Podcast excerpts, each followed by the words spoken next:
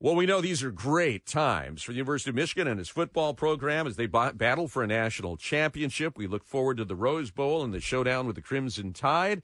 But there is still that cloud out on the horizon, this NCAA investigation. Right. And Jamie, we're getting some uh, interesting documents being released that show us the, the the depth of it. Yeah, the notice of allegations from the NCAA sort of came down. The university knows what it's facing now. Uh, Angelique Chengelis mm-hmm. is here to talk to us about all of that. She will be at the Rose Bowl, actually, but we want to talk to you first about this NOA. Yes, they uh, they received the NOA earlier this week. I finally got it confirmed on Wednesday, Jamie. It took a, you know, I, I'd heard they they received it Monday, and it was it's for the the first of two NCA investigations, the one um, relating to the recruiting violations during um, the the COVID um, dead recruiting dead period. So from 2021, actually. Um, the second the second NCAA investigation is still ongoing there hasn't even been a, a, draft of a notice of allegations, which is how the NSA works. They send you a draft of a notice of allegations. Michigan received that in January for the first investigation, and then you know you you take this time to you know, work on maybe you get a negotiated resolution. Um, you come up with your own plan, and you don't go through the whole process, which well, is now what Michigan thought, is going through. Angelique, they thought they had an agreement for him to be out for yes. four games, and then it it dissolved. It did, yeah. I mean, apparently the Committee on Infractions rejected it and, and suggesting that they wanted more. And because Jim Harbaugh faces a level one, their their most severe violation, and and that's that's punishable up to six games. So he did serve the three game school imposed um, suspension at the start of the year, as everybody knows. And and that's sort of like an act of goodwill, essentially saying, look, you know, this is what we've done at least go easy on us going forward. And, and we'll find out. I mean, now the clock is set. Michigan has 90 days to respond. The NCAA has 60 days to respond to that. And then, you know, more than likely it goes to a hearing sometime, probably April, May. So, and then there's some resolution on that front clarify for us. I mean, the, the, the rallying cry on social media and on talk radio has been, all he did was buy the guy a hamburger. Come on, it couldn't cheeseburger. be cheeseburger. Cheeseburger. Oh, okay. I didn't I didn't realize. Oh, that changes everything. was there special sauce too? Well, that I can confirm. but but you know, it's a it was a benign event. Um, when you look at this uh, NOA, w- what does it say? Well, we haven't seen it. it. It, should be a public document, but who knows if, if it will ever uh, be released? It, it likely will be. Transparency, um, what a concept! Yeah, I know, I know. It's it's shocking, isn't it? Um, you know, I, I think you know what he is facing is the level one is for misleading, lying to investigators, right. and um, he said know, there I, was no cheese. there was no special sauce. I think he said. Um, so yeah, I mean, it's going to be really interesting to see how the, it's very hard. I've talked to a lot of lawyers about this. It's very hard to prove that someone is lying.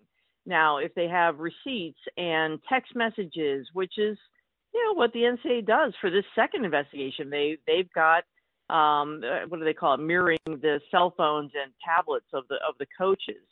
So they go through all these things. They have text me- text messages or whatever information, emails and that's how they build a case. So it will be interesting at some point when this is revealed uh, what exactly how how they built this case against Jim Harbaugh. Next year is going to be interesting when it comes to this investigation, the sign stealing investigation. But it seems that this team and Jim Harbaugh sort of put that all on the back burner, and they're focused on you know Milroe and the Alabama Crimson Tide.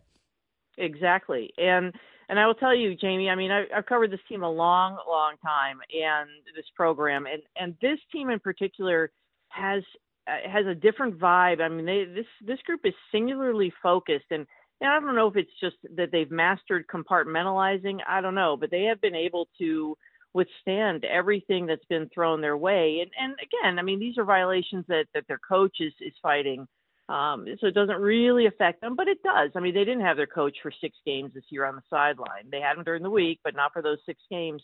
And you know, I asked Mike Sainristil, their their senior, their two-time captain, yesterday about, you know, he's like, we know who we are, and I said, well, you know, who are you? And And he said, you know, this is a team that has heard from everybody saying, "Oh, your schedule's weak. You know, you guys don't play anybody." And and then you've got a coach who's been suspended, and and Sherrone Moore, okay, what he did filling in as acting coach, great, but whatever. You haven't still haven't proven anything. And this is a group that has really embraced that that whole that everybody's doubting them, and, and going into this this champ this college football playoff semifinal against Alabama, it feels to them like they aren't the number one seed as they as they are. They feel like it's been flipped. That Alabama, the national narrative is that you know Bama, a program that's won three titles in this format, is the number one seed, and then and they're the four, and they like that chip on the shoulder approach. It, it's working for them so far. Yeah, Jesse Minter called it the Alabama Invitational. yes, which is fair. I mean, you know, eight of ten years it's it's Alabama and three national titles. I mean that that's pretty significant. Michigan's been there twice and lost both national semifinal games. Yeah. So, you know, there's a lot to prove for this program and, and they seem to really embrace this. And I, I haven't I haven't seen a team like this that's just very consistent and very supportive of one another and and you know, you can say that, but then you look at the stats and you know, a few years ago, Aidan Hutchinson and David Ojabo combined for 25 sacks. They're there isn't anybody.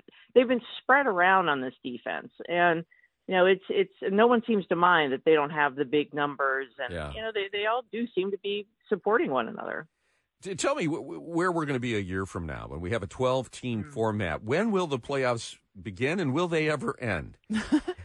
yeah, I mean, I, I, I think it's going to be really good. And, you know, it's going to be fun to see games on campuses, you know, those first round games. And, Right. You, know, you see every every Tuesday night after the uh, the rankings were released for, by the college football playoff that there were different national reporters showing what the what the playoff would look like, and it's kind of fun to see some of these matchups and and to see everybody's always wanted to see these southern schools come up here in November and December right, and play, play in the snow. Right. Yeah, I mean it's going to be. I think it's going to be fun. And and boy, if there if ever there was a year that needed a 12 game playoff, it it was this year. I mean, that would have really satisfied a lot of people, and and um, you know the whole Florida State situation might have been not might have been avoided.